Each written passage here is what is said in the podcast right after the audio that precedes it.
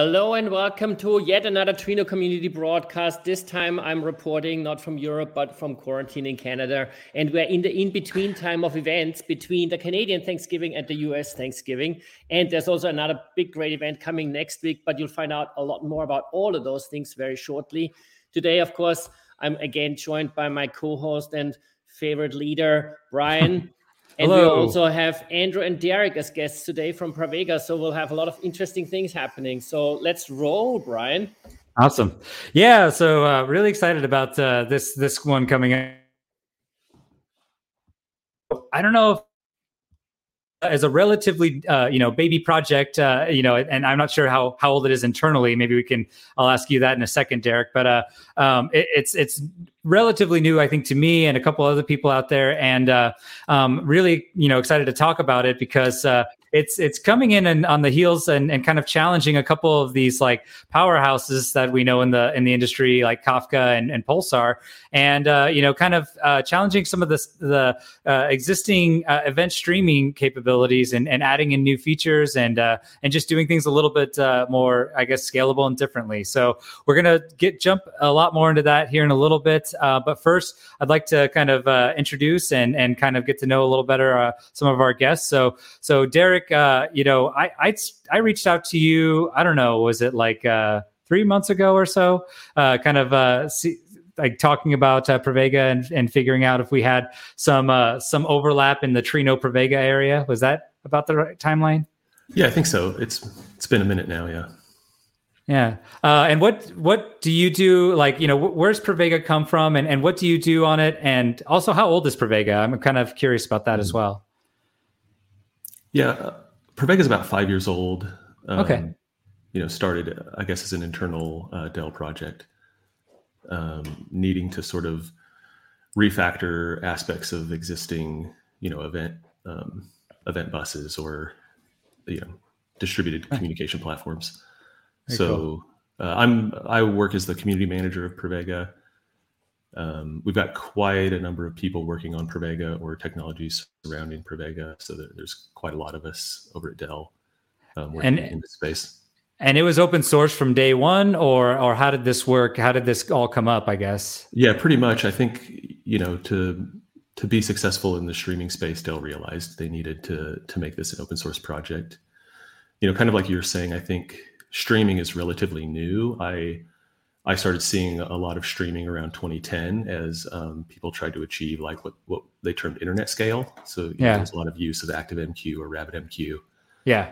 Um, maybe around 2016 to 2018 is when I think Kafka really started blowing up and yeah. uh, people really started looking to adopt Kafka. I know I started adopting Kafka around 2016 at a company. Um, and uh, and I think Pravega dates back to about 2017. Um, you know, it's it, it its zero one release was was open source. Um, hmm. Okay. So you know we're we're releasing zero ten now. So um, we've had I guess ten major releases. We're uh, you know probably closer to to 1.0 than ever. Uh, we keep hmm. debating when when that should happen. you know, that's always uh, an issue, right? Yeah. It's always like, when does this become like the one? right. Yeah, I always find that funny when when projects are like very old, very mature, running in production all over the place. But then some mm-hmm. humble engineer decides it's a 0. 0.0 point something version. Yeah. yeah. Um, okay. Well, thanks uh, for that little kind of intro to yourself and, and Pravega, uh, Derek. Uh, let's hop over to Andrew. Andrew, uh, wh- have you been in Pravega since day one, or, or are you relatively new to the project, or what? Uh, when did you get involved? Yeah, sure. Um, so uh, I've been at Dell. I've been at Dell EMC for like 12 years, uh, mostly okay. working on like cloud storage. Um, I actually have not worked on Pravega proper. Um, I've just kind of been loosely associated with it, um, working on some things around it, like cool. integration with Trino. One more, just like what can we do now that the data is in Pravega? What can we do to query it and, and do think useful things with it? Um. So that's been probably the past year or two. So I've gotten familiar with Pravega. I've used it, uh, but not as a you know hands-on you know coding, uh, adding features kind of way. So yeah, it's uh, definitely been cool learning about it.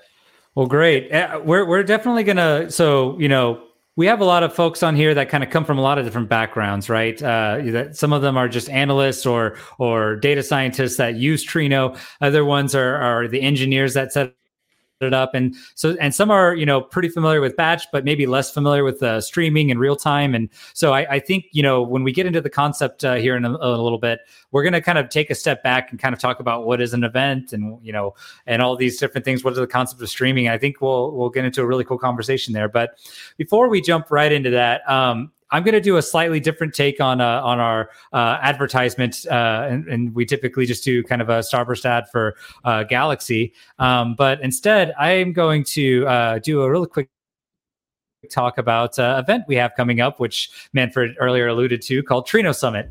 and I've I mentioned this a couple times. I, I've like been really horrible about like you know actually broadcasting and getting getting this out into the uh, world but uh, you know it's uh, it's coming up later this month now and now that i've been super late on uh, on advertising and marketing this uh, well enough but uh, it is coming up october 21st october 22nd we have a lot of really really cool um, talks coming up let me just quickly highlight a couple of the speakers. Um, so we have, for instance, Ryan Blue from uh, Tabular, uh, Akshat Nair. Uh, he, he spoke on a Trino meetup a while back. He's uh, engineering manager from DoorDash. Uh, also, uh, Satya Bora. Um, of course, we got the, the, the typical trio: Martin, Dain, and David. Uh, you know, all, all the co-creators of Trino there. Um, and then we have folks from Robinhood, Netflix, LinkedIn, Electronic Arts, uh, StreamNative, and uh, uh, we also have StarTree.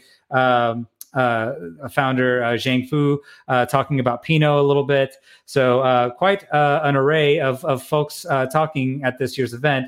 And uh, yeah, we have talks uh, anything from uh, state of Trino as the normal, as well as uh, you know how to get fast results with Iceberg, and uh, you know uh, a lot of caching happening at Netflix, Affinity schedule caching. So a lot of interesting ways to to speed up your queries and and make things go super fast. So um, really looking forward to this event. I have a little treat for everybody at the at the beginning of the of the summit. So look forward to that. It has music and and all sorts of uh, crazy jams that you will be coming your way from Commander Bun Bun. Um, and uh, and yeah, we're going to be doing prizes, handouts, all sorts of fun stuff. Um, so. so uh, so, so Brian, um, that all sounds awesome, but how do I get there when uh, and how do I register? Yes. What's it going to cost me? so it's not going to cost you anything. Uh, good, good question there. Uh, you can register for free. Um, we will have the details for that in the show notes. Um, but uh, basically, if you just go to uh, starburst.io forward slash info forward slash Trino Summit, uh, and then you go to the register section here. And again, that link is going to be in the show notes. Uh, I know it's not the easiest one. Um, and then uh, go to this uh, sign up page here. You just fill out your information, and uh, you'll we'll, we'll, basically get you a, a, link that will come back, and we'll have your little uh, link to fill out your information and join the uh join our little um, event session. So uh, so yeah, that'll be uh, uh, the 21st, 22nd, and uh, yeah, again, really uh, looking forward to that. Um, we tried to make it good enough times for that, you know, so that people in Europe and people uh, in the US could all enjoy it. But, you know, that's never super easy to do. And unfortunately, it'll be a slightly unfortunate timing for especially people in APAC. So we really do apologize, but we will be actually having more of these types of events uh, as we scale up to, uh, to in multiple regions as well. So um, you can attend it from the comfort of your living room or couch, right? Yep, at, at whatever time it is, it is for you uh, at the same time. Yes, and this all this is all virtual, is all live. So, um, you know, so it will be, uh, you know, none of this pre pre recorded stuff or anything like that. We we will uh, be, you know, reporting everything live. So, uh, all really exciting stuff. Um. Yeah. Uh, so, uh, anything else I missed there, Manfred? Before I I, I move on into uh, into well, our little we'll news be there, right? Yeah, actually, yeah. So Manfred and I will both be there. Uh, Manfred's going to be uh, kind of in the background. I'm going to be, you know, as my per my usual status quo, just hanging out in the front, blabbing my mouth off, and uh, getting everybody stoked and excited about Trino. So, um, so yeah, so really excited about this. And uh, with that, uh, let's move on to um, to news. So, um, so Manfred, what uh, is going on with the release this this here was it which release are we on anyway? yeah 363 363 the numbers are rising up we'll, we'll, we'll get to the one release a day soon, right? Like 365, 366 coming shortly. yep, totally. Uh, um, but yeah, the 363 came out recently, and one of the cool things that happened is um, Trino has this event listener uh, system where basically it can broadcast events out. Uh, mm-hmm. or query completions and all sorts of like information around that it's processing basically yeah. and now someone actually wrote in the community wrote an event listener plugin um, and what that allows you to do is um, you can basically uh, configure that, and then uh, the events like query completion, what the query was, who initiated, uh, is basically that that payload is sent via HTTP to a receiving end, and you can like have that whatever system you want, and then you can track basically the what's going on in Trino, and that's the first community implementation of that, and that's that's very cool. Nice. Um, so, and then, you know, you can do audit or whatever else, any analysis, depending on how you capture the, the data then at the other end, which is really nice. Um, um, other things that got done uh, is uh, insert and override for S3 back tables was implemented. Um, we got a few new types uh, supports in different connectors. So scaled float in the Elasticsearch connector, the tuple type in the Cassandra connector, as well as the time type in the MySQL connector. So all of those are new, as well as the last one, datetime offset in the SQL server. So lots of kind of that, like, you know, small but very useful changes because, you know, if you use one of those systems and you have a table where there is that data type and it doesn't work, then you have to futz around with workarounds like mapping it to varchar and well, then like I mean, casting it and stuff. That's all painful, right? Yeah, so, and that was one of the workarounds that I did when the Elasticsearch side, right? When we had that thing where you could just set exactly. that property and say, okay, anything that's you know from this property below is now officially JSON, you know, and we just yeah. return it to you as the JSON blob. yeah, and that, that that's great as a workaround and fix, but ultimately you suffer you in terms type. of like you have to cast and you have to like understand your users have to understand that they need to do that and it makes it slower and all that pain. So um, these little changes make a big difference for those users that are affected so that's great. Yeah totally. Um, uh, another thing that happened again if you look in the general section of the release notes a whole bunch of little miscellaneous performance uh, fixes and memory usage improvements got in again which always is great right? Like we're just inching closer and closer to uh, performance that no one else can touch. So that's really cool. Um, there was some uh, regressions recently with the show roles um, SQL command that had some downstream problems, but that was fixed now. So if you're on 363, uh, 362, you should definitely upgrade.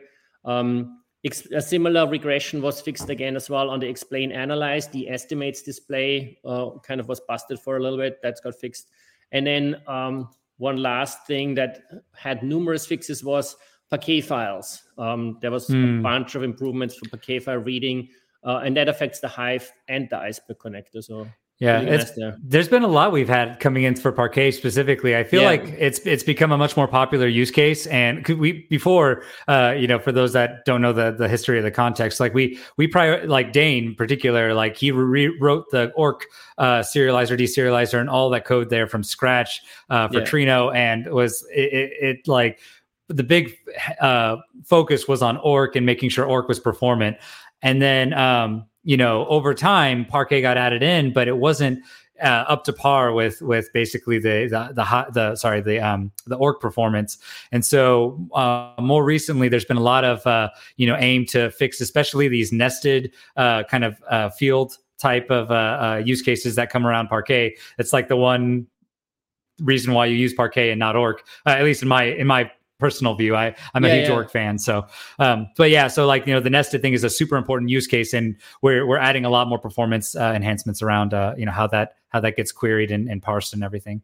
Yeah, for the longest time, orc was way ahead in performance because it had that custom written uh, reader and writer, and Parquet yeah. just used the one, which was slow. Um, now it's pretty even. Like Parquet can basically touch orc now, so um, that's very useful because uh, as it stands, a lot of people use Parquet as the default file yeah. format. So um, makes big difference for those users.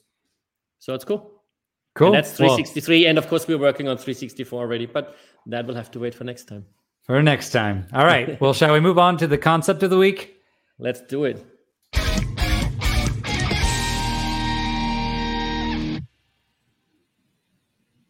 All right. So now we are at the concept of the week. And uh, as we kind of mentioned in the intro, uh, this is all talking Pravega. So, um, so Derek, uh, you know, I, I want I wanted to make sure that we got everybody who is is not up to up to snuff and up to speed on on a lot of this, you know, event streaming stuff. Like first, like let's just have a quick kind of discussion around events and streams and what are all these abstractions and what are they how are they useful and how do we represent them?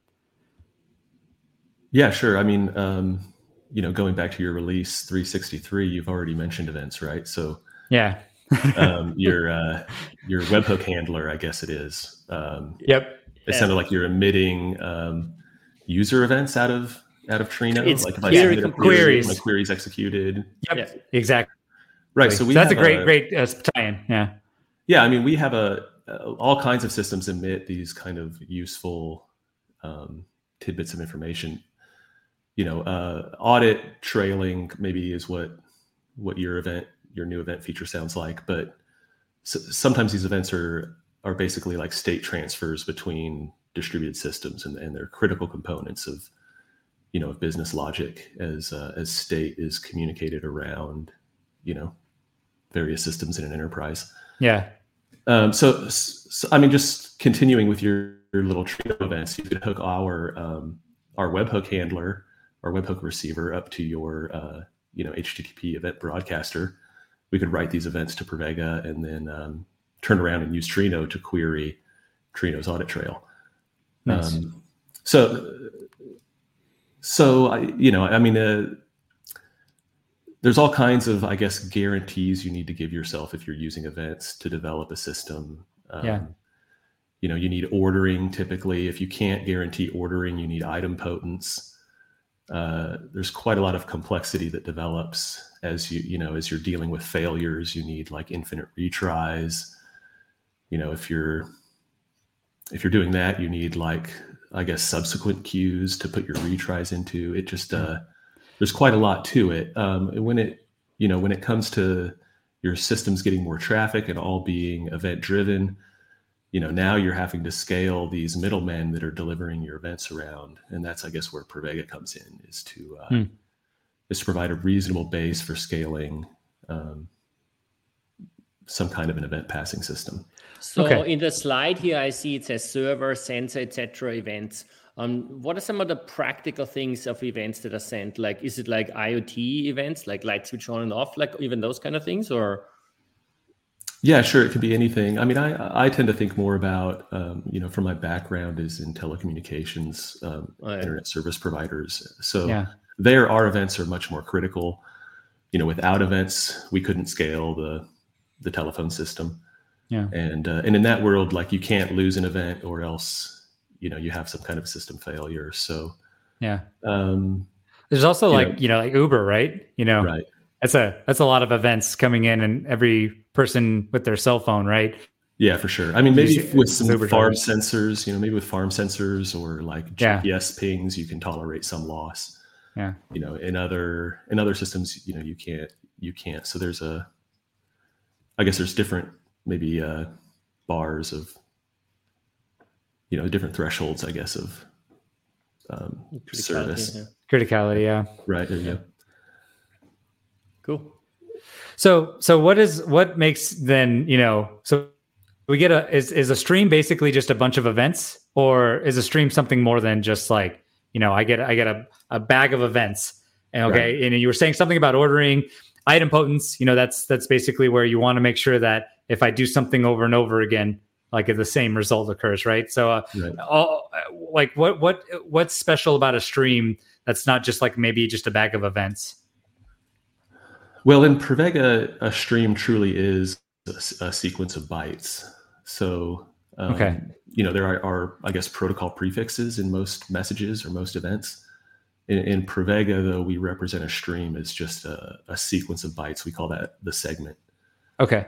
Uh, we do we tack on a small um, length header, but that's about it. We don't, you know, other uh, message platforms they provide you a message object and you pack, you know, you pack their your headers into their headers section. You you pack your data into their data section. Um, Pravega, we just take your data as you hand it to us. We tack on um, a little length header, and, and that's all there is to it. So, um, so under you know, if we're looking at, at this sort of head to tail right here with events going into it, um, on disk, you know, this is truly just a, a stream of bytes. And if we're looking at the first event there, E1, it's it's prefixed by a little length header. Mm-hmm. Um, you know, E2 as well.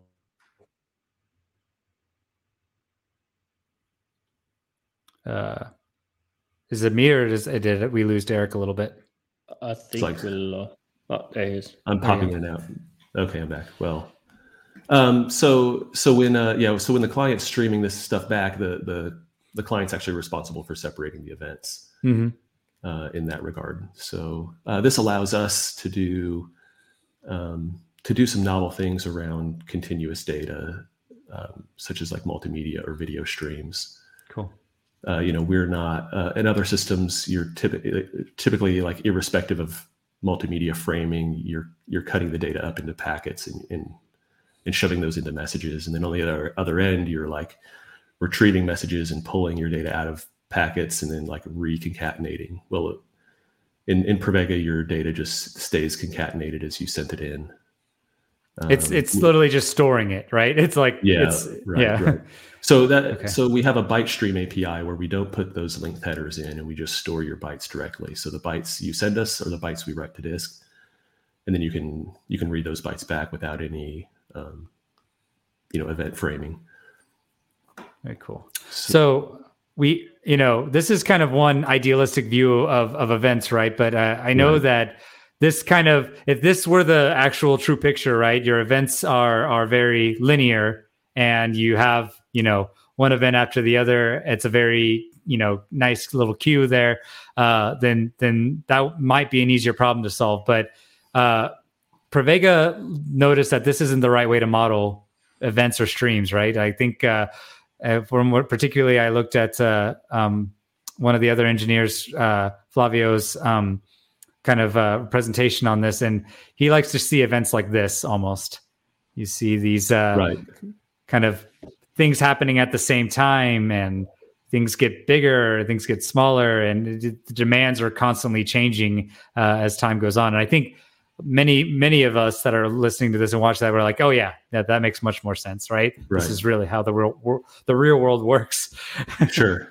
Well, yeah. I mean, under uh, you know previous systems, maybe um, if we're thinking about ActiveMQ or whatever, these were like more monolithic single system Yeah, right so if your pipe needed to get bigger to support more throughput you had to like enlarge in the entire pipe or, or scale up right so um, you know systems obviously like fluctuate in their throughput. So so as you know we're all wanting to i guess build our businesses and, and make more revenue. As we do that we'll we'll see more use and, and require more load. Yeah so we need a we need a good way to scale our systems as uh, as load increases or decreases. Yeah, and I guess that's where Pravega comes in. Is uh, um, we don't really see it on on this diagram yet, but um, but we're stacking basically segments. Um, yeah. Let me. I can go. I can go. I'll, I'll, Oh, I'll, sure, I'll skip straight to it. There you go. okay, so yeah, I mean there. So there you can see where um, where we're sort of like splitting and merging segments as as time goes on. Now this is using. Uh, I guess our event API. So there, so we have routing keys here on the. We'll we'll hop into that too. I just wanted to Sure. kind of give you some reference to to keep going on with what you were saying. for sure And- for sure Yeah. so so this is kind of um uh, counterintuitive in the sense that like the smaller the rectangles get the more throughput we're handling Mhm. um but uh but you can kind of see segment you know segment one splits into segment two and segment three um segment zero splits into segment five and segment four and Yeah. then you know as traffic is diminishing segment two and segment five merge into segment six Yeah. um So we can. I wanted to just give give you that visual to, to speak to real fast, and we'll we'll Right, have right. we'll hop more into detail in the segments here in a second. But I just wanted to just yeah, so, so right under the covers, that would be what's happening in a, in a fluctuating stream like this. Is uh, Yeah, you know you'd be increasing and decreasing the number of segments that you're appending to in parallel. Yeah. Um, keys may or may not be used to order individual events at you know at- on the receiver side. Yeah. Um, so if we, because one thing I like to see is like if we zoom in, you know, let's let's look at one particular point in time where let's say this load increase happens, and we have pretty much like three events here happening simultaneously. In the next split, let's say about roughly, you know, you have E25, E22, E23. Those three are happening roughly about the same time. So right. uh, about this load increase here, at least in this picture, if we were drawing a, a, a vertical line across these, you know, as you go across in time, you're going to want to have maybe at least three segments here. Whereas, you know, as we go f- where the load drops, you only have, you know, uh, one kind of, if we're drawing the vertical line again and we're going across, you're only having one event coming in at a time. And that's, that's where we kind of draw that correlation with the picture that we just saw where we have all the little rectangles is any, anytime we draw a vertical rectangle through any of those segments, when they're split, that's those you could basically write to all three, you know, an event to each of those segments at a time and you're being able to to handle that you know parallelly and and uh, um, and also uh, basically being able to essentially like yeah handle the load at that point. So so that's I just wanted to you know some of these drawings may be a little abstract for those that are not as familiar, but um, but yeah, it's I just wanted to you know make that make that connection there for anybody who was confused by the the square drawing before. Sure. Yeah, and the concept I guess is to add you know to add more boxes to the problem and scale out the solution rather than upgrade to beefier boxes yep yep, yep. i mean that's a pretty well understood cool. these days yeah but, but 15 20 years ago clear. we were we were building larger boxes each time right so yep so I want to dive in a little bit more to like you, and you mentioned it before. You said you know essentially for segments are are just you know in Pravega anyways. It's a it's a it's a bunch of bytes. So you said really it just ends up being you, you, you get a message in, let's say from you know, or a message or an event um, that has all this, you know, all this byte data. Do you just how do you decide to how do you split it up and and how is that tracked? You know, when once you do split it up into these different segments, uh, I'd like to know kind of you know what how how these segments kind of become segments and uh, and ultimately get tracked and you know are uh, coming from that event. Yeah, sure. Well, there, I guess the number of segments is based on scaling policies. Uh, okay. Pravega can can auto scale. You can manually scale as well. You could tell it like, stream, you're fixed at five segments. Okay, now stream, you're scaling up to ten segments. Okay, now you're scaling back down to three segments. Right. You can do that manually, but also you can set scaling policies, and then the system will will measure throughputs and, and scale automatically for you, adding and removing segments as as needed for whatever your scaling policy is. And there's a direct correlation to like how many readers and writers you have based on how many segments there are, or that's also con- kind of configurable as well. Uh, there can be that. Yeah, there's um, there's a callback in the API, so you can receive um, sort of the we call it. I think you know we call them epochs when uh, when we're changing the segment, like um, the time steps where um, where segments split or merge. At, at those points you can get back um, like how many segments are in play now. And then and then in your orchestration you could spin up or tear down uh, writers or readers. Okay. Very cool. Uh, so that is possible um, you know we could we could use more automation there for sure but but the system is built you know to uh, to enable those use cases awesome very and then cool. as um, so I guess similar to Kafka or you know any number of other systems, there's there's this concept of a routing key, right? So like if I if I'm sending events and I'm as the sender, I need to guarantee order, I can um, indicate that order by routing key. So uh, you know I could also maybe not um, not use routing keys if I, if ordering isn't a concern of mine, then um, all just goes. Then my events go into yeah into a random segment. Now there will be some I guess stickiness, or I don't know what the best word is, but um, you know we will we'll we'll stick with a random segment for a while, and then we'll uh, we'll switch to another random segment. Is it could it if it's not if you don't care about routing keys or order at that point? Do you just I mean does Pravega kind of take more into account uh, the load of a particular segment or kind of hotspots that kind of thing? uh, based on node traffic or something else, or or is that or is there something else that you're more concerned about? Uh, I don't know that we're doing like um, proper load balancing yet in that sense. Like maybe it's possible just through the chaos to get to get a hot segment. Okay. Um, but but it's more yeah the stochastic you know random you know the nature of like picking Yeah. a random segment and then uh, sticking with that segment for a little while. And and that's almost always good enough, anyways. It's just those weird use cases, you know. Yeah, where- yeah, yeah. And so you could, you know, this, you could monitor, I guess, all of that and and do, um, you know, provide that to yourself for sure. Yeah. Or do you have customers or, or users that that uh, are are doing a lot of these kind of like like really crazy stuff, or is it still pretty like yeah, just use what like kind of what's out of the box, or they're they're using routing keys specifically and and scaling, uh, you know, do kind of auto scaling, just out of the box uh, stuff.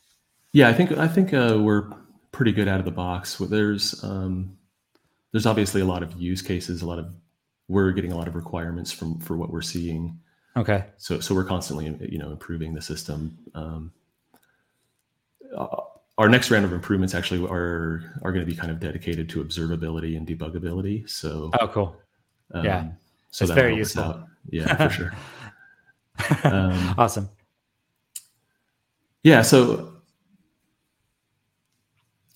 yeah let's see where we at in our little Yeah. So I was going to say like this this is kind of like a re- rehash of the old events uh kind of uh the the events picture that we had before and now scale down and scale up in Pravega is I guess looking like you have a whole bunch of these segments that you're writing a bunch of bytes to and then as uh you know let's say auto scaling kicks in and realizes that there's a lot of traffic essentially coming in and you need to you know start doing that uh, further segmentation you need to add new segments then you you basically re- reset uh, re- reset the routing keys and basically add new segments a new set of segments that will scale up for you. And then when the when again when the load kind of diminishes again you you go back to this too. So i think that that's roughly what i'm seeing here but i don't know Mhm. if there's anything else uh, that kind of goes goes into that that i'm missing.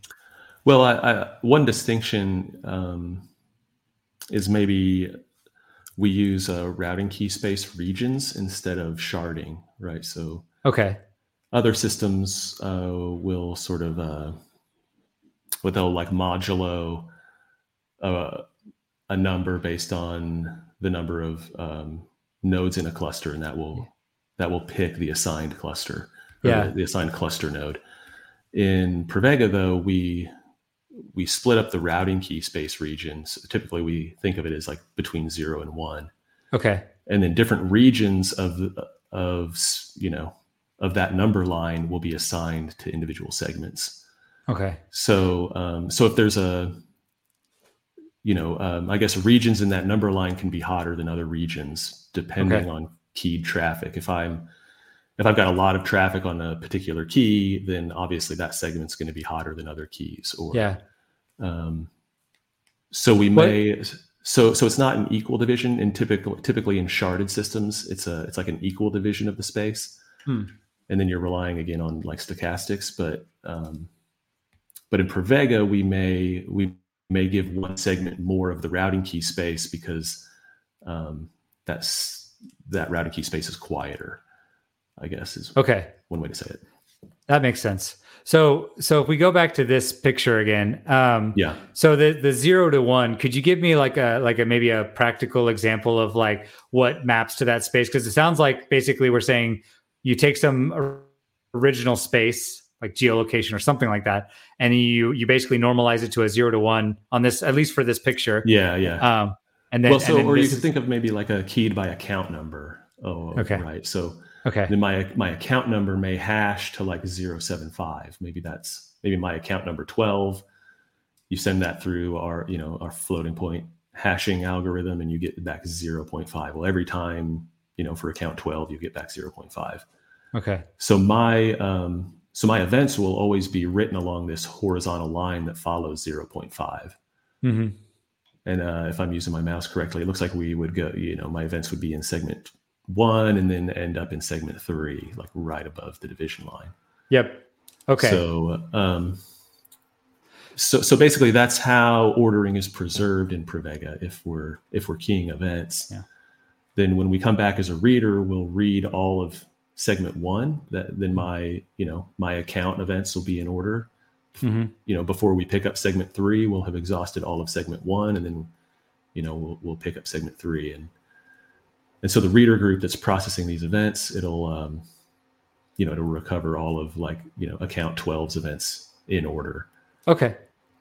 I'm, I'm uh, also so you mentioned before, like just a second ago that um, so we're in this diagram we're showing like very even splits and you know like right and and so you're saying though that Pravega does have that option to basically say oh okay like you know maybe in this in this split it it might have been that we're seeing a lot of hot like activity in right. zero zero five to let's say zero six zero point six. And so you would have you could maybe make segment two a little smaller right. so that not you know, it's only basically that segment is in charge of all that traffic and it's not gaining anything from 0.6 to 0.75 here. And right, that'll be segment three segment three in the quieter zone like you were mentioning. That part is is receiving less traffic receiving less bytes at that point. Is that my understanding okay for sure cool. yeah or if we you know if we look at the just the active segments here you know let's say segment four stays hot and segment 3 uh-huh. and six quiet down, right? Three and six yeah. could, could, merge together. And okay, uh, you know, and stay this one big giant zone. Yeah, essentially. Right. Okay. Right. Okay, got it. That makes a lot of sense. Yeah, there's quite a bit of variability to it. You can even kind of uh, get into under the, under the covers of the API and specify these segment ranges yourself. So, if someone wants to get really creative, um, you can you can manually control yeah. quite a lot of Pravega. And it, like basically if you know your space super well and you know the you kind of have some way to maybe even predicting or detecting you know things beforehand you could start getting those settings cool. Some really cool. special use cases yeah might might benefit. Yeah. otherwise it's there for our you know for our automations to to leverage right? Got it. Um so so we we talk a lot about auto scaling and i think that that's a huge feature that really is is kind of one of the more novel features that Pravega is bringing right but uh um, I, I, also wanted to kind of talk into this other one uh, where it's kind of, you know, Pravega's got this really cool capability now with segments to do uh, transactions. So, uh, could you speak a little bit to like the you know what what transact how, how transactions can happen uh, how they can be aborted. Obviously you know if you have a transaction you you have this kind of concepts of the same thing with databases you know committing and and aborting and rolling back. And so um, so how, what what does uh, how does segments kind of enable this this kind of uh, syntax and and capability uh, and and uh, you know what does it look like for in a segment level? Yeah so it's uh, in, in Pravega, transactions are literally um, transient segments. So all of the all of the events that are targeting a transaction will will accumulate into these um, transient segments. If a if the transaction is aborted, those segments are just um, discarded and sort of thrown away. If um, if the transaction is committed, then those segments get appended directly onto the active segments of the stream as if they were humongous events. Okay. Um, and this isn't like uh, this isn't on by default, I guess. So like by default, you're just writing directly to the active segment. But if you enable transactions, there's this kind of pre like almost think about it like a, a buffer or um, or like a a kind of um, you know kind of a uh, what's the thing that you the the log. You know, you essentially have like mm-hmm. kind of a log sitting there. I'm guessing this is book, bookkeeper, right? So it's like essentially yeah just this this pre-commit log and then you mm-hmm. write you start writing to it and then essentially the commit uh, uh, like triggers like a flush into moving it into the active segment right is yes. that is that on is that on by default though well yeah we have a transaction api a part of the event api is a transactional writer Okay. And uh, and so yeah, you you begin transactions. Once you've begun a transaction, you get back um, a little writer object that you actually use to write your events. You commit if you commit that cool. transaction, then yeah, those segments merge with the with the main segments at that time. And does the transaction uh, context stay with the segment afterwards? And can you roll back and do things like like this, or is that yeah? There's transaction. Like... Well, you can um, introspect transaction status. So okay. Um, so you're actually able to achieve, I guess, exactly once with the um, with the use of our transactions in the sense that um, really all I have to do is persist my transaction IDs, and then if I have a failure and I'm coming back up, I can I can inquire the state of my transaction. If I also know where to pick up where I left off, I can I can recover those transactions and just um, emit events into them again and reuse those transactions. If I um, if I can't recover in that way, I can cancel that transaction and you know start over from from where that transaction began. Um, so anyway, with uh, with some transaction ID persistence and and interrogating the status of a transaction, I can confirm whether my transaction successfully committed or not um, upon recovery, and I can achieve you know exactly what semantics on um, on my event system. That's awesome. That's and I know that's been like since the beginning of event streams you know like like really coming for, to the forefront that's been one of the bigger challenges is these exactly once semantics right. there's like if you just google exactly once semantics and you know you'll you'll get a plethora of, mm-hmm. of blogs written about this the, the, difficulty it is to achieve that. So that's very neat.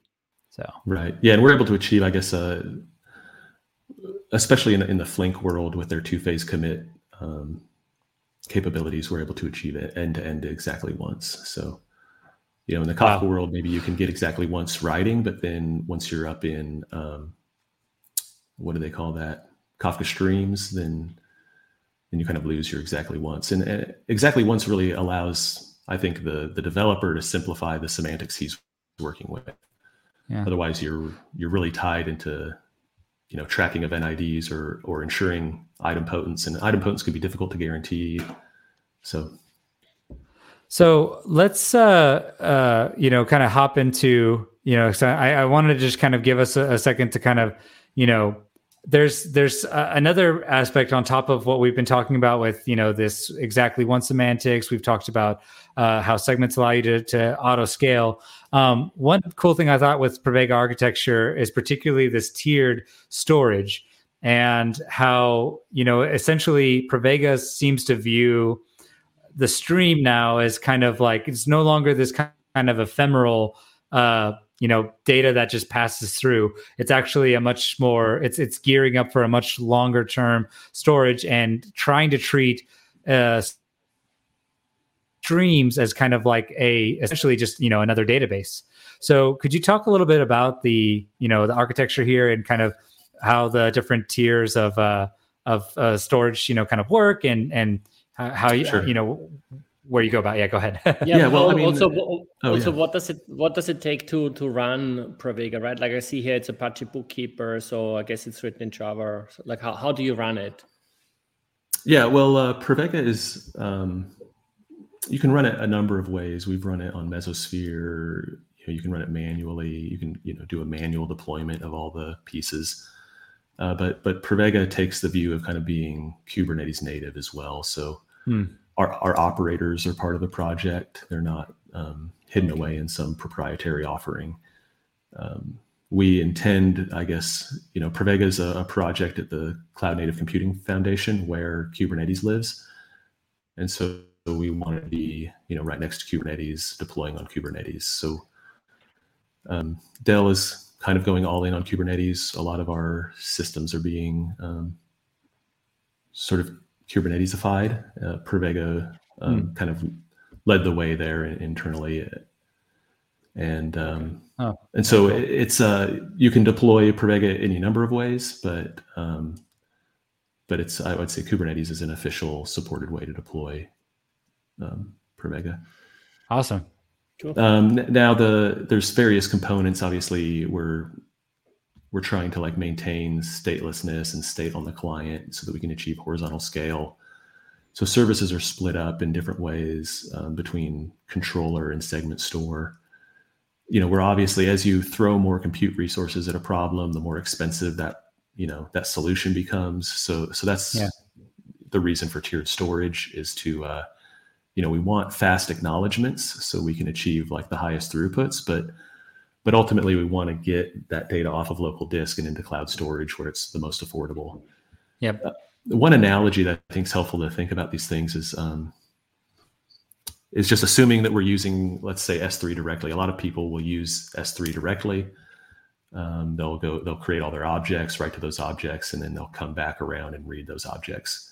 Hmm. Well, that the size of your object under that model um, increases if you increase the size of your objects in S3, you're increasing your latency in processing that data. So let's say I'm writing video to S3 in 100 megabyte objects. Um, and I can't read that object until I've fully written, until I've finished writing that object. With, with Pravega in between, I can be writing the object and immediately reading the object. Hmm. You know, and then Pravega will handle asynchronously um, moving that data up into S3 for us.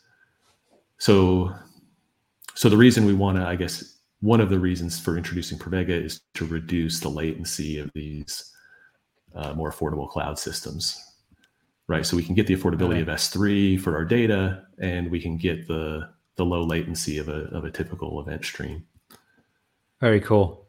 Yeah, I like I like I like the eh, capability of integrations there, and you. It seems that another big element of, of that you guys are pushing really, really hard on um, is uh, is these abilities to connect. One of the reasons why you're on here today is because uh, you know Andrew has has written the initially the Presto connector, and then uh, Karan, who's also uh, lurking around in the in the background, is you know he he brought on uh, Trino, and so um, you know I, I, I do see a, a huge push for this. Um, you know like trying to make sure that you're interoperable with all these different systems um, because essentially you know it's in the end of the day engineers are building ecosystems and you need to the the more uh, a, a ability you have to kind of interconnect and make yourself uh, available to other systems, the the more successful you'll be as a project. So. Right. Yeah. I mean, and event exchanges are pretty much predicated on integrations, right? So. Yeah. Totally. Yeah.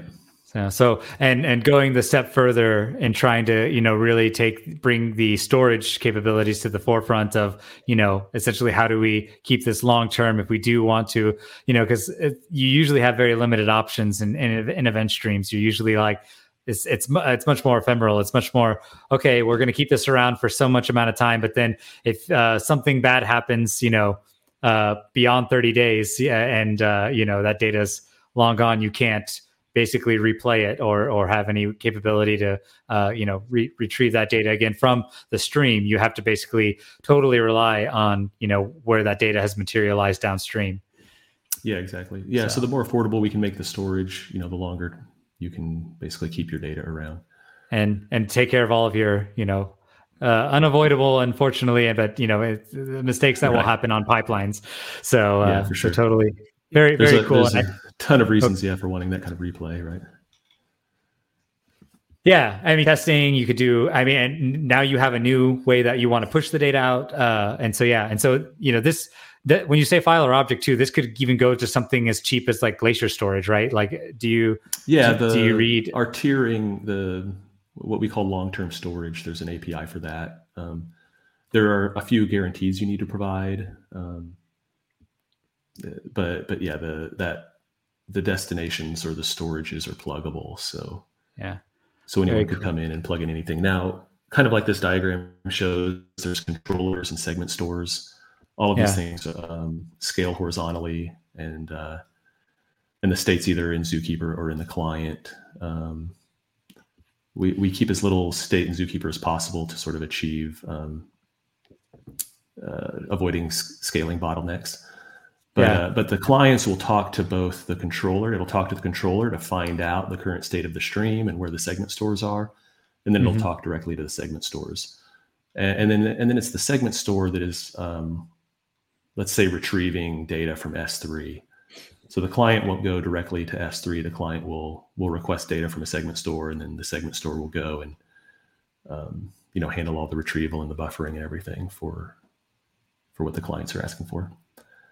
Um, there's an additional awesome. layer that this doesn't really show. Oh, does it show that? Segment containers. Yeah, so those little black boxes are segment containers. Uh, Pravega oh. does um, does a two level batching. So yeah, here in the segment store box, we've got these little black boxes, this line of little black boxes, and those are labeled segment containers. Okay. So um, we do a type of two level batching, or sometimes I call it double buffering, but that's like a graphics term. Uh, anyway, hmm. uh, segments are grouped into segment containers. So, okay. Um, so this allows us like a second level of batching as as we're writing data to the disk. I may have several clients writing to several um, container or several segments, and those segments may live in a single segment container. So so we're not only able to like batch up a single client's data into into our write intervals, but we're able to batch up several clients' data into a single segment container. Um, mm. And this allows us to achieve sort of constant rates of throughput, uh, whether we have increasing numbers of segments or increasing numbers of partitions, or whether we have um, increasing numbers of writers. Uh, I don't know if if the graph is in is in here, but um, but we've done performance tests of of Kafka and Pulsar where we see them sort of fall over.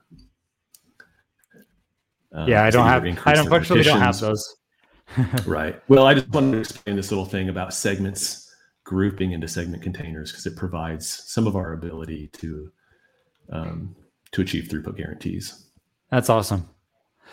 So, um, Okay, so basically, and and here's where uh, I'm going to kind of bring tap on uh, uh, Andrew uh, a little bit. Uh, so you know, we were just talking a second ago about um, the uh, you know the you guys have these concepts of connectors, and so you know there's sink connector.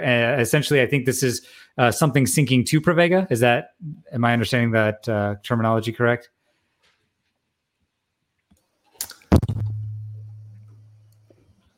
Seems to um, uh, kind of flip flip the the because typically you think of a sink, you think of something going out, and so you know you're talking about from the context of Pravega. I guess sink in this case is sinking into the event system. Is that? Is yeah, that, this may, I... maybe this is written from the view of Pravega. Uh, okay, I think you can you could also yeah what you're talking about might be from the from the view of a connector or an element. I would. uh Okay, got it. You know, in GStreamer land, maybe these terms are reversed, and the sink yeah. writes to Pravega, and the source, well, the source generates the data, um, and then the sink writes it to Pravega. So, so yeah, maybe this is right. We're just um, okay. It just feels inside out, doesn't it? Yeah, it does. but I was so I wasn't sure if, if it was coming from the you know concept of like maybe external systems or something like that. But uh, either way, so you know, in our case, um, we are, you know, in our case being Trino, um, we are viewing um, the basically the the Pravega as a source. So we are, uh, you know, trying to uh, like essentially what you what you all have done is like you want to basically have uh, Trino have tables and capabilities to essentially reach out into uh, the metadata sitting in either Apache Zookeeper or, or uh, in the app and the controllers and be able to essentially make sense of where all the segments are located. Uh, you know be be it they're sitting in apache bookkeeper or they've been you know like you said kind of uh, st- uh, stored stored away on s3 uh, or something like that. And so you know it's trino should essentially be able to uh, you know run a query see it similar to how we have it from uh, from the viewpoint of of you know any any any other kind of table and uh, and query this data. So um, so I'm kind of curious, uh, Andrew. When did you kind of get involved in this? Because you initially wrote this for for Presto, um, and so you know what was the um, kind of uh, uh, drive drive here? Was the was there an actual use case driving uh, writing this connector, or did you guys just see a lot of use in uh, kind of connecting in into you know Presto slash Trino?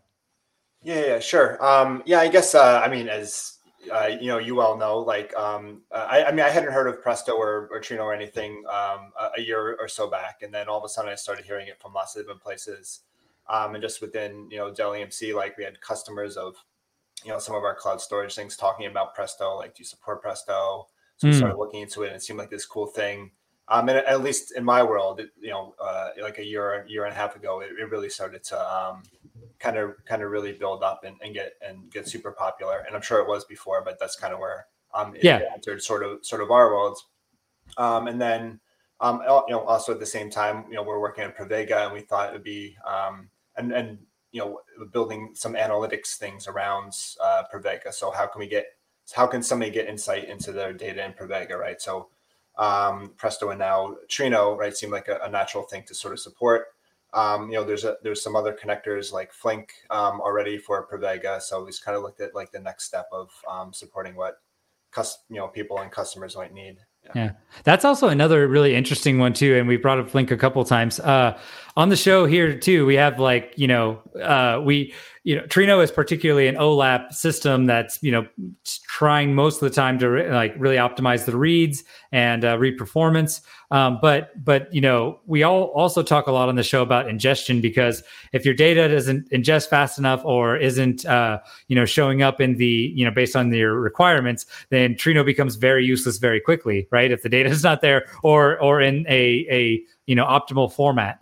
And so, um, so you know, we we've had different guests on here that have had a, an array of things, you know, uh, of, of different solutions, um, and and a lot of them do include either Spark or Flink, uh, usually in, in tandem with uh, some event store, so uh, sorry, some event streaming system, and and and so I think that uh, you know the the Flink integration is becoming much more popular across the board, and you know, including uh, we have you know a lot of people that are Iceberg fans that you know there's also a Flink integration there, and uh, you know dumping your data into that. So I could we just do a quick segue off that, and uh, either Andrew, you if you've done work on the Flink, or or Derek, uh, if you worked on the Flink connector, any like uh, you know, is that the primary kind of like driver connector that you all use to kind of, uh, you know, ingest data? Uh, or is there, you know, uh, uh, kind of even distribution? Do you do anything with Spark or?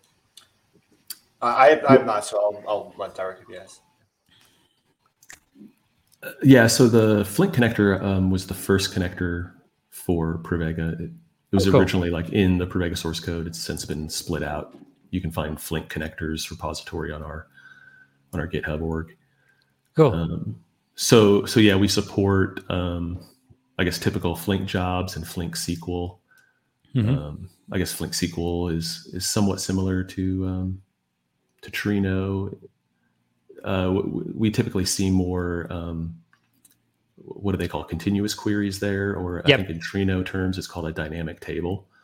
So dynamic mm-hmm. tables can actually be really cool for sort of um, syncing data, syncing transform data into Pravega, and then sort of sourcing it back out into additional dynamic tables. You can almost think of these dynamic tables as like CTEs or, or you know, with statements at the top of your SQL query.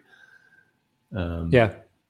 Uh, so so yeah, we're I guess we're pretty mature in that in that environment, whether it's running uh, Flink SQL jobs over streams and then producing subsequent streams and then kind of doing that in sequence or uh, um, or just running you know traditional Flink jobs in a sort of uh, it's it's kind of a Spark like syntax, right, or a Java Streams like syntax.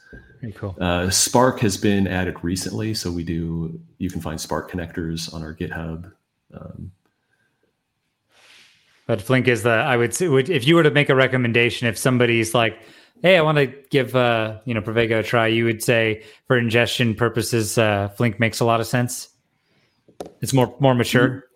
Um, yeah, I think well for certain areas, right? I mean, obviously, people are asking us for Spark as well, and I think yeah. you know whether maybe GPU acceleration, maybe Spark is a little more mature there. Mm-hmm. Um, so you know, I, there will obviously be your reasons for choosing one or the other. Yeah. Fair enough. I think okay. we, I think we started looking at Spark specifically for GPU acceleration. Okay, yeah, I think I, it's a little tangential, anyways, off the off the off the main topic. But I was I was just kind of curious about that because I know a, a, lot of our listeners are are you know always trying to optimize their uh, their ingestion and and speeds there. So, um, so back. Sorry, Andrew, I didn't mean to totally uh, throw you off the tangent, but uh, uh, so what when we're reading um, from you know uh, basically from Pravega, and we're you know pulling through these uh, these different segment uh, containers, I, I, assume, and segments. Um, you know, how how does uh, how do we keep track of where we're at in time? Uh, are we do we essentially do something where we start from the beginning of what's available on on the you know current stream and just start moving along? I my my mo- mental model is very much based on very much how Kafka works, uh, and and so I think about it as kind of like uh, something moving along in a queue. But does it even work like that, or is there is it totally yeah. different for Pravega? Yeah, it does. It, it, very much works like that. So when okay. we end up getting a query deep down in the connector, we're going to have um, a, a scoped stream that we're going to the key off of, right? So the stream the stream is like the encapsulation of all these different segments. The Okay. stream is a logical thing, and there's segments underneath, right? So we're asking the controller, right? So we're using the controller APIs Oh no. um, somewhere to say, okay, what are the different segments that are in this stream, and we're going to get some list of some of those back, right? Mhm. Um, and then from there, we're able to sort of iterate, you know, those byte events within uh, a particular segment.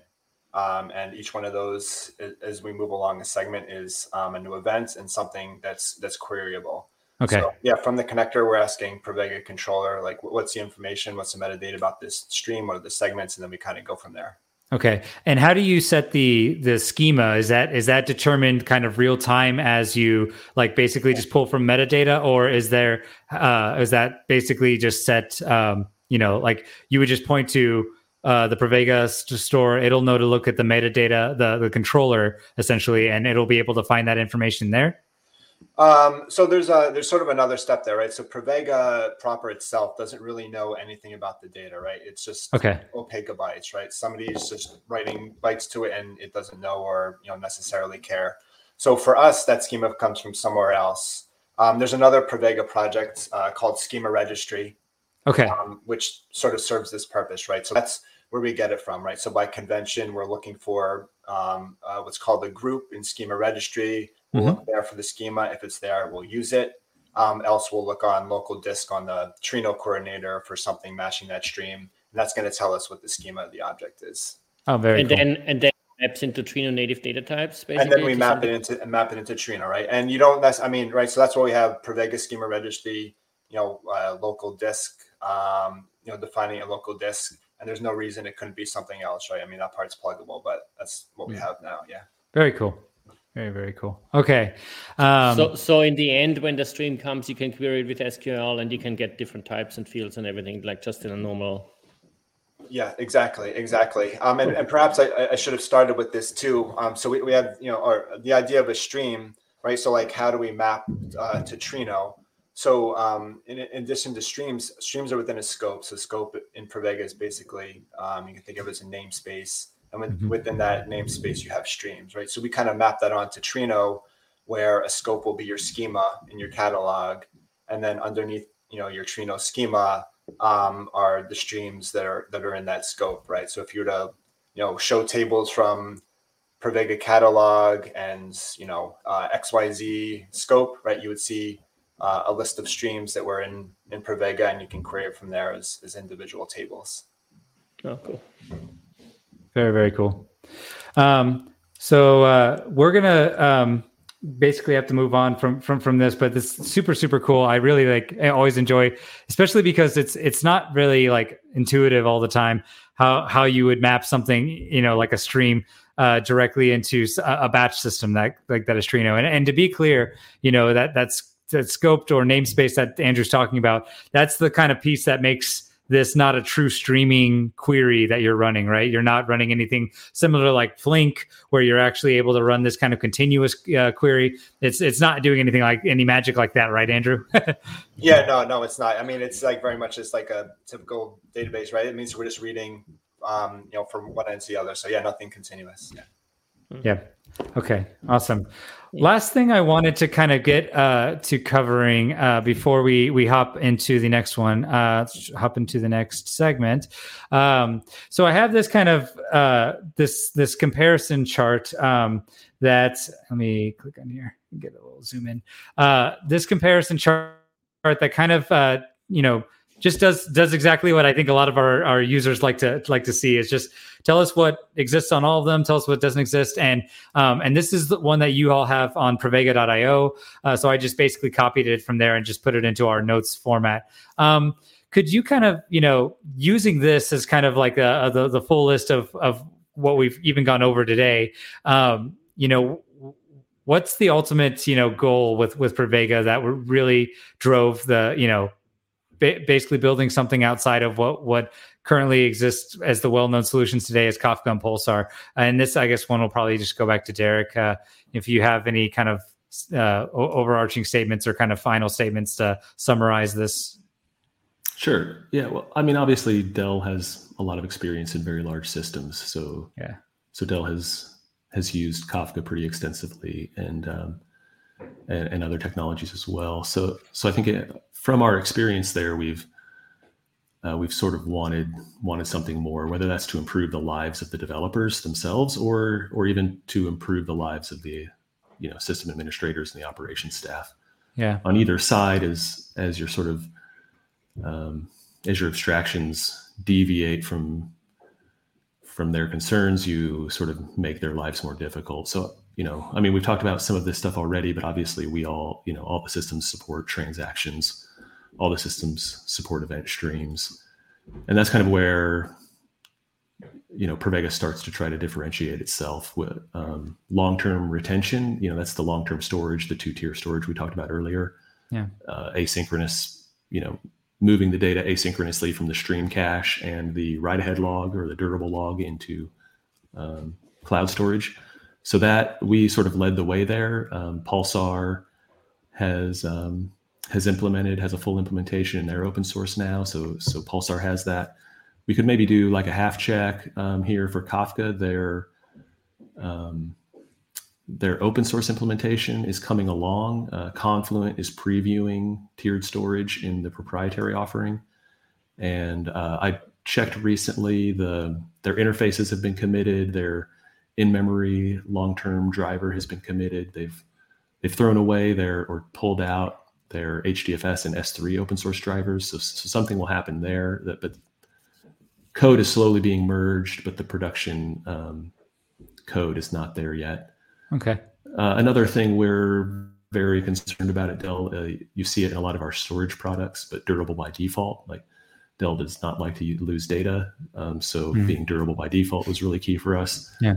Um, Pulsar is also durable by default. I've seen uh, um, a KIP to change Kafka defaults so that it'll be durable by, by default. So maybe soon we'll see Kafka um, become durable by default. You can certainly change a few toggles and make it durable. Um, auto scaling is, I think, uh, you know, our our big thing. That's uh, you know a big sell for the operations team and the system administrators. Um, you know, you don't have to replay your entire stream into your scaled cluster like you do with other systems. Other systems, yeah. I you know, you've got to basically like reshard your data after you've scaled. Yeah, uh, we, we try to avoid that. There, you know, there may be reasons to do that in Pravega with with certain streams. Um, eventually, we we are able to like balance, you know, segments across segment containers and other things as you add nodes. So there's different levels to this auto scaling. Yeah. Um, ingestion of large data. This is you know really speaking to our byte stream API. If you if you don't use the event API and you use our ByteStream API with it with exclusive writers, you can basically do video streams into Pravega. You hmm. can read those streams back and do video analytics. Um, so this is something that Kafka and Pulsar do, but you you chunk up the data yourself and you pack it in a message, and then on the other end you you pull the data back out of messages. So it's a uh, it's quite a bit of heavy lifting for the developer in those systems. Hmm um, efficient at high partition counts, also efficient at high writer counts. So this is uh, that segment to segment container sort of two layer batching that I talked about earlier uh, allows us to achieve consistent throughput rates where where we can show Kafka and uh, Pulsar sort of fall over as as we increase these scale factors. And then um, consistent state replication that refers to our this is used in our transactions, but basically you have um, conditional appends on our segments so we we um, we can do basically a state synchronizers on top of that. Hmm. It's, uh, it's very similar um, to what it, what do you call it? Uh, monotonic versioning, I guess, where it's like commit this change if if the sequence number is still three, right? Got it. Um, so so off of that capability is built into the segments. So off of that we can, you know, build uh, state re- state synchronizers, do the state right. synchronizer pattern. And then uh, on top of state synchronizers and other things, we, we build these key value tables. So inside of the streams, you can maintain key value tables. All the readers the, and writers of the key value tables um, are guaranteed to like stay in lockstep with each other as they as they work with this uh, nice. or, or, writing data there. So, so this so replaces this HBase. uh, yeah, maybe. Uh, we're we're in uh, the second beta of key value tables, so we're still okay. sort of um, tuning things, but we invite people to check it out. It's, it is really cool. Isn't our Akka our Akka connector has uh, check out our YouTube for the Akka connector demo, and you'll see some really cool um, uses of like keeping counters and key value tables while processing data coming through streams. Nice. Yep. Awesome. Well, uh, uh, I think that's awesome. I mean, we, we definitely went uh, really into quite the long, weeds there and quite long, but I, I, tell you what, I think it was really useful. Like there's just a lot to Pravega. Um, and, and I think at this point, you know, it's, it's time for people heard more about it and understood it a little bit better. So, so hopefully this is a good resource for all of our listeners and, uh, you know, have them consider, uh, have them consider Pravega for sure. Yeah, absolutely. Um, great conversation. With that, Let's uh, let's go ahead on uh, and give uh, Andrew a little time to shine and uh, you know uh, cover into the uh, the demo of the week.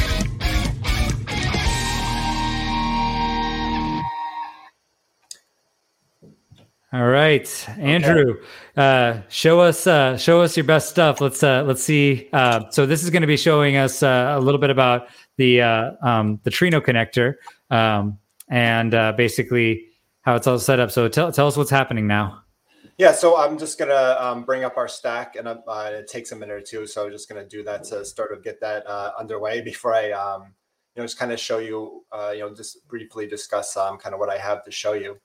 Um, so, sure. So, so in our code, right, um, and on GitHub, we have our uh, Trino and Presto connectors, right. So right now, these are are separate, right, and obviously we're um, focusing on on Trino, and within there, we have a, a, a getting started um, sort of sample, right? And at the end of this, basically what we're doing is setting up a full Pravega stack. Um, and we're just running it locally on um, this VM here. We're gonna um, insert some data and query it using um, query it using Trino. Um, awesome. And alongside of that, we have a, a little demo um, Java application that does um, the ingestion of the data. And I was going to also kind of, after running this, kind of step through a little bit of this code because um, not only does it explain a couple things um, on the on the Trino side, I think it um, will show uh, you know some of what um, of you actually using Pravega on as a client, right, and some of the stuff that um, that Derek has has spoken about. Um, okay. Yeah, so so quickly, just going back to the CLI, right? So you can see that you know we have a number of services. So we have HDFS right now is um, going to be our long-term storage, and that's just local disk. And we have Zookeeper, you know, all our bookkeepers. Um, we have a Pravega instance on the coordinator and one for the segment store.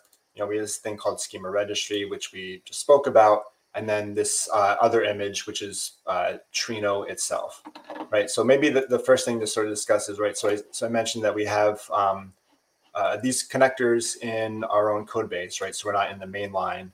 So uh, we basically just have um, the first step, which I've already done because it's not that uh, exciting to look at, is we're basically just um, inserting ourselves into, uh, we're just creating an image, right, with our configuration and our plugin running it. All right, so that's that's what this is here, and then we start that up. So now that's whatever's in the Trino base image plus plus our plugin. Um, so I'm going to go ahead and run run the demo. It's going to insert some things, and I'll go ahead and, and, and talk about it. Um, and this should start going. All right, so this is going to go start ingesting some data. Um, so I'm going to go ahead to the sample app while this runs. Um, and, and the first thing I want to show is basically ingesting data into. Um, hey, can in, you uh, bump up your font a little bit? Uh, yeah. Uh, yeah, if somebody wants to shout out how to do that real quickly while I'm struggling through it. I think a pinch zoom, or I don't know if like Control Plus or. I, I uh, do. Uh, I don't have a uh, Windows, unfortunately. So this is on. Um, this is on Linux. Uh, on Linux. Well, my apologies. Um, no. Easiest might be to change screen resolution altogether. Uh, um, real sorry about this. Is it like oh, no problem. in IntelliJ? I always pinch zoom, but I don't know what kind of. I don't know if you have a touchpad there. No. Well, let's just run with this. I Oh, guess. Yeah, Yeah, I'd say I'd say we just if you could just run through it instead of and maybe instead of uh, going through all of the um, you know the stuff in the Git GitHub or any of the code uh, too too extensively, we can just kind of run through the explain through the because I can see your console pretty well. Okay, yeah, yeah. All right. So, okay. So, w- what this did was just wrote um, to three different streams within the same scope. Um, demo is our scope. Inventory is a stream. Uh, we just wrote a thousand sample events. It's all just dummy data, right? This first one happens to use Avro, and you can see the schema. Um, the second one is uh, sensor stream, and that's uh, a JSON schema. And then this last one, there is um, no schema schema dumps, right? So um, just to quickly describe what happened, what's happening here, which I would have shown in the code, was for this first stream, is um, uh, we're writing the data using schema registry um, provided client wrappers. In which case, we're just using their serializers provided by the Pravega schema registry.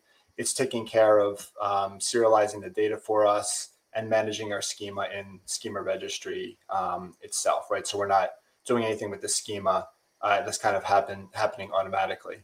Um, the second case is I'm writing events and I'm managing the schema on my own, but I'm still storing it in schema registry. So I'm just writing events and then out of band, I'm sort of adding this uh, schema to uh, schema registry, and that just happened where it's stored. And then this last one, right, is, is the third way in which um, I have not put the schema anywhere. It's just on local disk, and that's inserted um, into the image um, right? So we have our schema definition here, and then this ends up on the Trino coordinator, um, where it can be, you know, uh, query, you know, where, where we can build the actual stream stream Ah. definition from. Very cool. So now I'll, I'll go ahead and um, fire up the CLI, and we'll just uh, take a quick look at um, what that looks like. So this is just the Trino CLI um, as right. So just to quickly show that yes, we do have uh, Pravega running. And forgive my slow, sluggish uh, single node VM here. Um, right. So when we do again, so now when we're showing schemas from Pravega, um,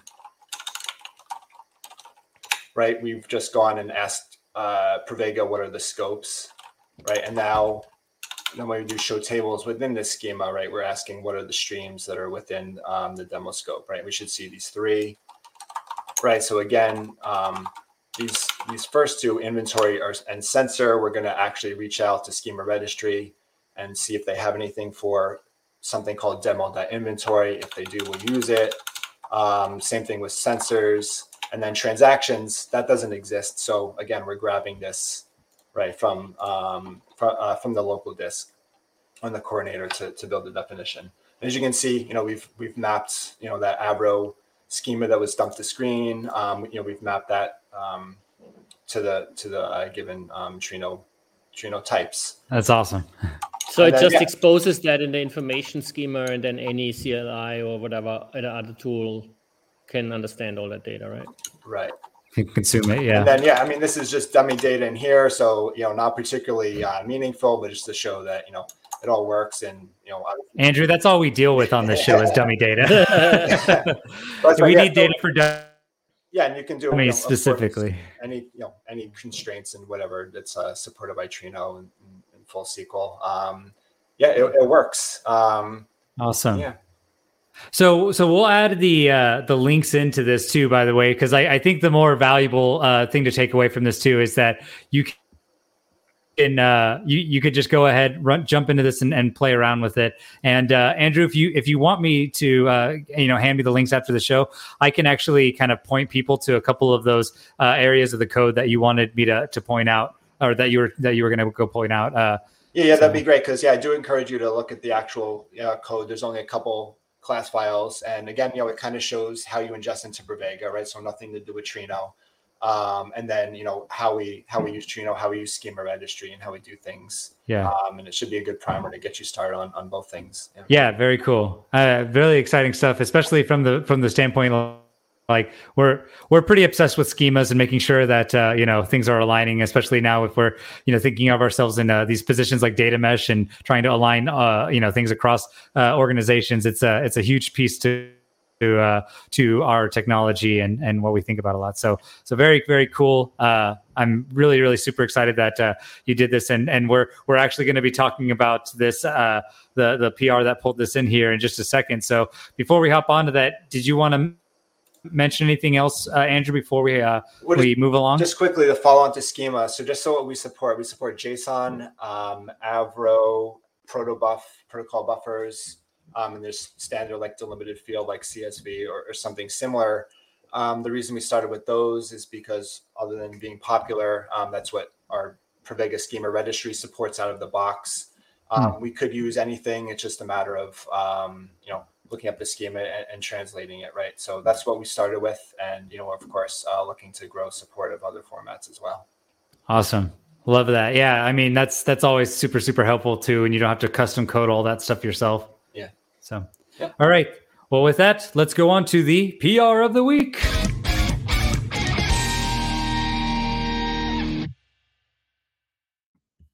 per usual, I'm uh, not going to be able to make it uh, to the to the the spot in my screen in time, but now we're here.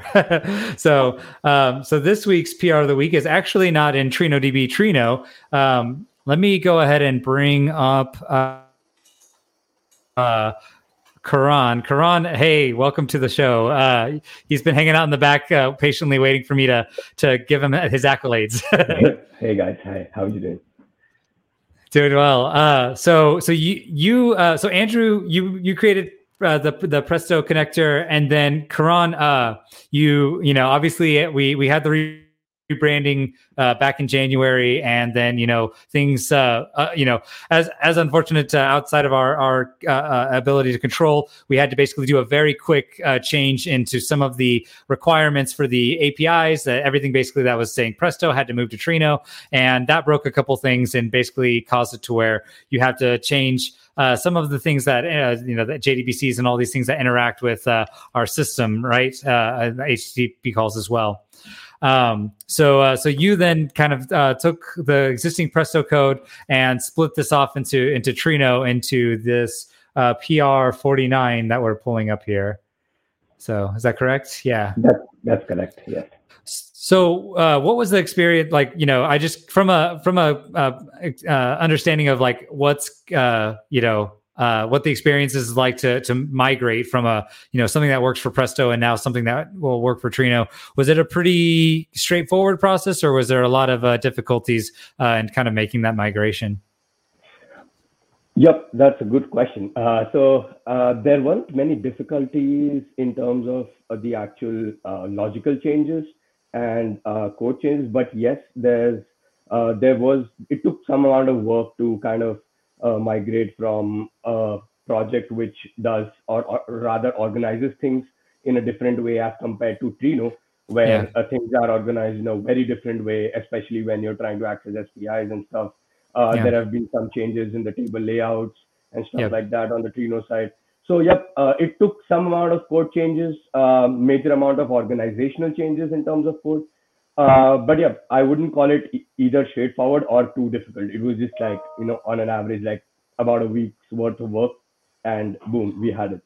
Do you think the biggest like part of it? You so so uh, one thing for for those that haven't uh, looked through any of the when we did the change on on Trino, there was one other change that uh, that you know David Phillips uh, had proposed a while back, and this was kind of our opportunity uh, our, our, connectors and everything in the if you look at the presto project too now like the connectors uh, are starting to build up and it's becoming it's making like the artifacts list in there kind of get super super long so they they for the long time wanted to kind of modularize that and so we looked at the rebrand as kind of this opportunity. Well, everything's breaking anyways, right? So we might as well uh, go ahead and do that. And so did that was that the primary, I guess, kind of addition of additional layer of complexity in the migration, or was there other other pieces outside of that?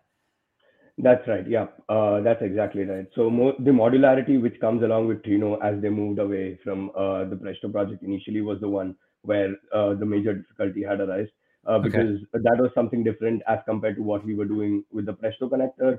Yeah. you guys had put everything in the plugins, whereas yeah. the Presto had like all the connectors laying out, and then yeah. uh, various like packages naming and stuff like that.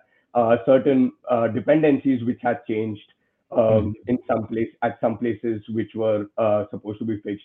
Uh, so yeah, those were those were uh, the major difficulties that okay. while we were migrating from REST. Good, good to know. And it's always good to think about that too, especially as other people like that maintain internal projects that are thinking about still, you know, we we know that the reality is that not everybody has upgraded yet, and they're still thinking about when do we move to Trino and some of the difficulties. We talked about it too with LinkedIn a while back and and their migration journey uh, from from Presto to Trino. So it's always good to kind of bring those those uh, kind of woes up as well, and and you know so that everybody kind of knows what to expect and gets a good a good sense out of that. So um so thank you so much for for bringing this in and and uh, we're really excited to kind of have this uh, this connector now uh, between uh, and, and Trino, and uh, uh, it's uh, you know it's gonna yet again kind of grow exposure on on both sides of the of the field, and you know I'm excited to see um, you know as Pravega starts to build out and and become more and more common, you know our our um, our users be able to kind of take advantage of this. So so thank you so much for putting this PR together and you know uh, putting and doing all this work. Sure. Thanks, Brian. Awesome. All right. Well, with that, let's move on to the uh, uh, uh, question of the week.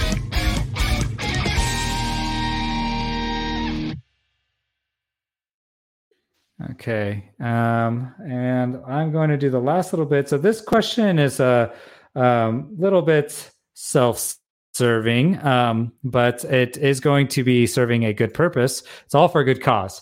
Um, so, uh, so this question of the week is asking kind of uh, what's the point of Trino Forum and what's its relationship to Trino Slack? So, I have been uh, working um, on uh, Trino Forum, and uh, it's actually.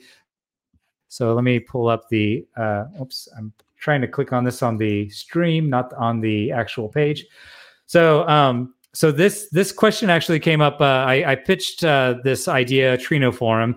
Uh, we have uh, this thing called Trino Slack, and by the way, if you have not joined the Trino Slack, uh, there's a link in the show notes to to do so.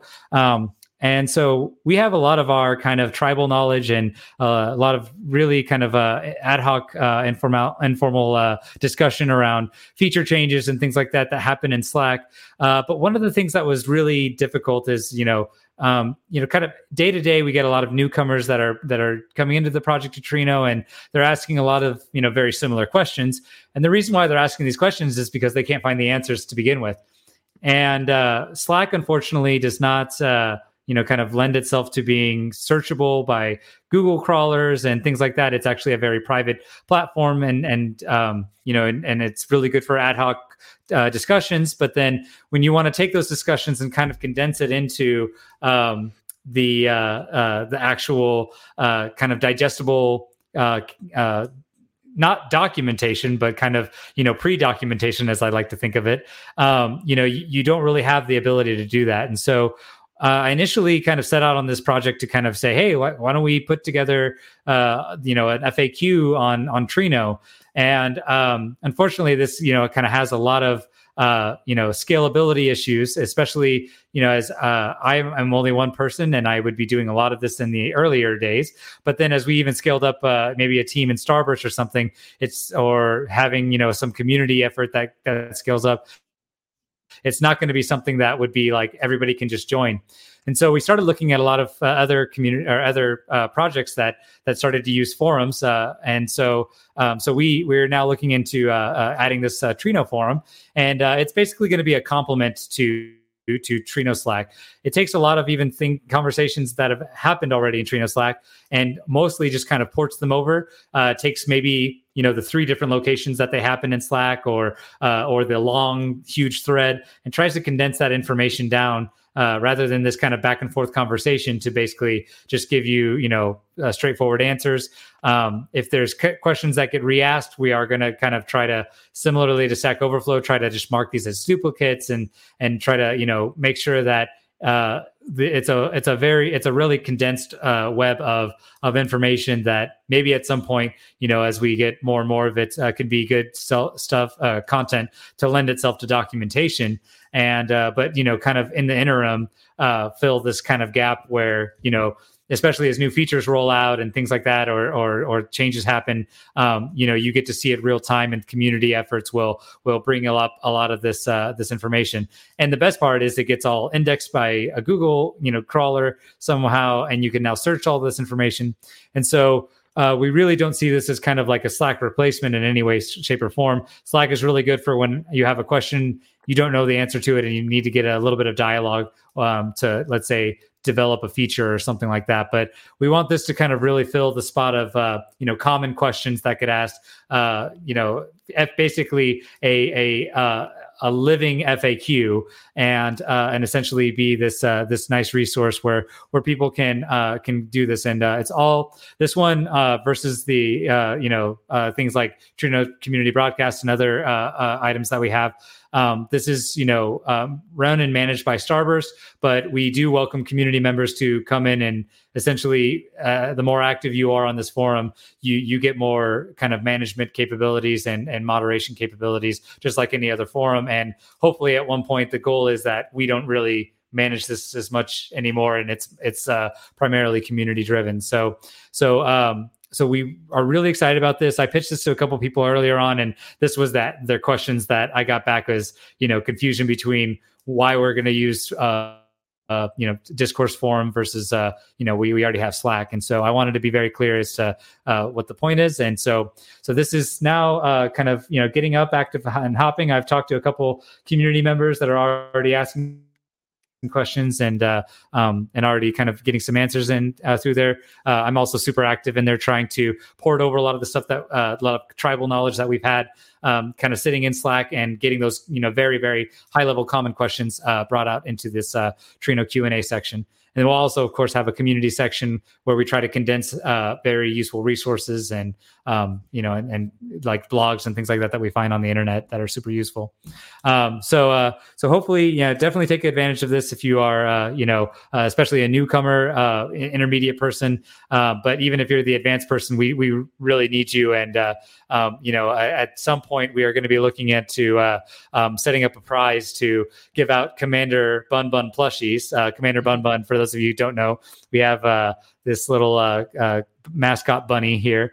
Uh, Commander Bun Bun uh, plushies are are made now. They're um, in transit, and so uh, once they are here, we will be setting up prizes to basically. Answer a certain number of questions or ask a certain number of questions, and we'll be sending the the first twenty to answer I think it's uh, we put somewhere in the range of like five questions or answering five questions. Once you've done five things essentially on Trino Forum, then we'll be sending the first 20 a plushie. So, um, so really excited about that and uh, stay tuned for that. And with, uh, with that, I think that that pretty much wraps up the show. So uh, I want to again uh, say a huge thank you to uh, uh, the fine folks from Dell Labs, but you know the Pravega community in reality. Uh, thank you, Derek. Thank you, Karan. Thank you, Andrew. Um, also, thanks to Flavio and, and everybody else that works on the Pravega community. It's a really, really, really cool, badass project, and uh, um, really excited to uh, uh, play around with it more and do a couple more of these, probably moving on in the future. So, so again, thanks everyone. Thank you, Brian. Thank Thanks. you. Yeah, great. very great. Awesome. Manfred, uh, before we hop off, anything else you want to add or anything I missed? Well, make sure you register for the Trino Summit next week and join us there. Yep. Awesome. Well, see you all then next week at the Trino Summit. Talk to you later.